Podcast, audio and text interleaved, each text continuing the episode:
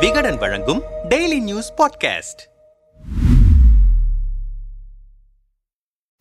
அமைச்சர் செந்தில் பாலாஜியிடம் இருக்கும் இரண்டு இலாக்காக்களுமே மிக முக்கியமானவை. அதில் அமைச்சர் முத்துசாமியிடம் மதுவிலக்குத்துறையும் அமைச்சர் தங்கம் தென்னரசுவிடம் மின்சாரத்துறையும் கூடுதலாக வழங்கப்பட ஆளுநருக்கு பரிந்துரை அனுப்பப்பட்டது. இரண்டுமே சர்ச்சைகளும் நெருக்கடிகளும் நிறைந்த துறை. செந்தில் பாலாஜியும் அத்தகைய சர்ச்சைகளுக்கும் நெருக்கடிகளுக்கும் தப்பவில்லை. எனவே அமைச்சரவை ரீதியாக செந்தில் பாலாஜி இடத்தை மற்றவர்கள் நிரப்புவார்களா இல்லையா என்பதை செயல்பாடுகளை பொறுத்தே மதிப்பிட இயலும். ஆனால் கட்சி ரீதியாக செந்தில் பாலாஜி இடத்தை வேறொருவர் நிரப்புவது என்பது திமுகவுக்கு மிகுந்த சவாலான ஒன்றுதான் என்கிறார்கள் அரசியல் நோக்கர்கள். இது தொடர்பாக திமுக உடன்பிறப்புகள் சிலரிடம் விசாரித்தோம். எம்ஜிஆர் காலத்திலிருந்தே கொங்கு மண்டலம் அதிமுகவின் கோட்டையாகவே கருதப்பட்டு வந்தது. கடந்த சட்டமன்ற தேர்தலில் கூட அதிமுகவுக்கு அதிகப்படியான இடங்களில் வெற்றி கிடைத்தது கொங்கு மண்டலத்தில்தான். ஆனால் கரூர் மாவட்டத்தில் உள்ள நான்கு தொகுதிகளிலும் திமுகவை வெற்றி பெற செய்ததில் செந்தில் பாலாஜிக்கு முக்கிய பங்கு உள்ளது. கோவையின் பொறுப்பு அமைச்சர் அமைச்சராக செந்தில் பாலாஜி நியமிக்கப்பட்ட பிறகு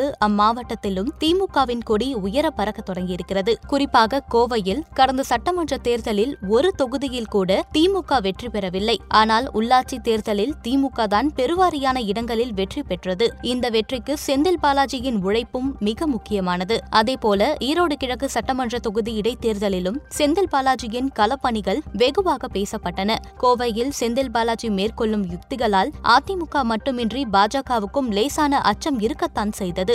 ஏனெனில் தமிழ்நாட்டில் கன்னியாகுமரிக்கு அடுத்து பாஜகவுக்கு கணிசமான வாக்கு வாங்கி இருக்கும் ஒரே மாவட்டம் கோவைதான். அது மட்டுமல்ல சிறிய பொதுக்கூட்டம் என்றாலே மாநாடு போல நடத்துவதிலும் கைதேர்ந்தவர் செந்தில் பாலாஜி. எனவே நாடாளுமன்ற தேர்தலை எதிர்கொள்ள செந்தில் பாலாஜியின் இருப்பு அவசியமானது. பாஜகவின் ஒன்பது ஆண்டு கால ஆட்சியில் அடிப்படை முகாந்திரமே இல்லாமல் தான் அமலாக்கத்துறையும் சிபிஐயும் வழக்கு பதிந்து கைது செய்திருக்கிறது. பொய் வழக்குகளை வைத்து அதிகபட்சம் ஆறு மாதங்கள் கூட அவர்களால் சிறையில் வைத்திருக்க முடியாது. செந்தில் பாலாஜி இவ்வழக்கிலிருந்து விரைவில் மீண்டு வந்து வழக்கம் போல தனது பணியை செய்வார். டூ ஜி வழக்கையே பார்த்தவர்கள் நாங்கள் என்றனர். இது தொடர்பாக மூத்த பத்திரிகையாளர் பிரியனிடம் பேசினோம். கொங்கு மண்டலத்தில் காலப்போக்கில் திமுக செல்வாக்கு இழந்து கொண்டே வந்தது. காரணம் திமுகவுக்கு சொல்லிக் கொள்ளும்படி ஒரு தலைவர் அங்கே இல்லை. கோவர் ராமநாதன் தண்டபாணி கண்ணப்பன் போன்ற தலைவர்கள் முன்பு இருந்தார்கள். அவர்களுக்கு பிறகு யாரும் இல்லாததால் அதிமுகவின் செல்வாக்கு அதிகரித்தது. இரண்டாயிரத்தி இருபத்தி இருபத்தி ஒன்று தேர்தலில் கூட கோவையில் திமுக வெற்றி பெற முடியவில்லை. அப்படிப்பட்ட கோவையில் திமுகவுக்கு நிரந்தரமான வாக்கு வங்கியை உருவாக்கவே செந்தில் பாலாஜியை பொறுப்பு அமைச்சராக நியமித்தார்கள். கோவை மட்டுமின்றி சுற்றியுள்ள மாவட்டங்களிலும் சேர்த்து திமுகவின் கட்டுமானத்தை வலுப்படுத்தியவர் செந்தில் பாலாஜி.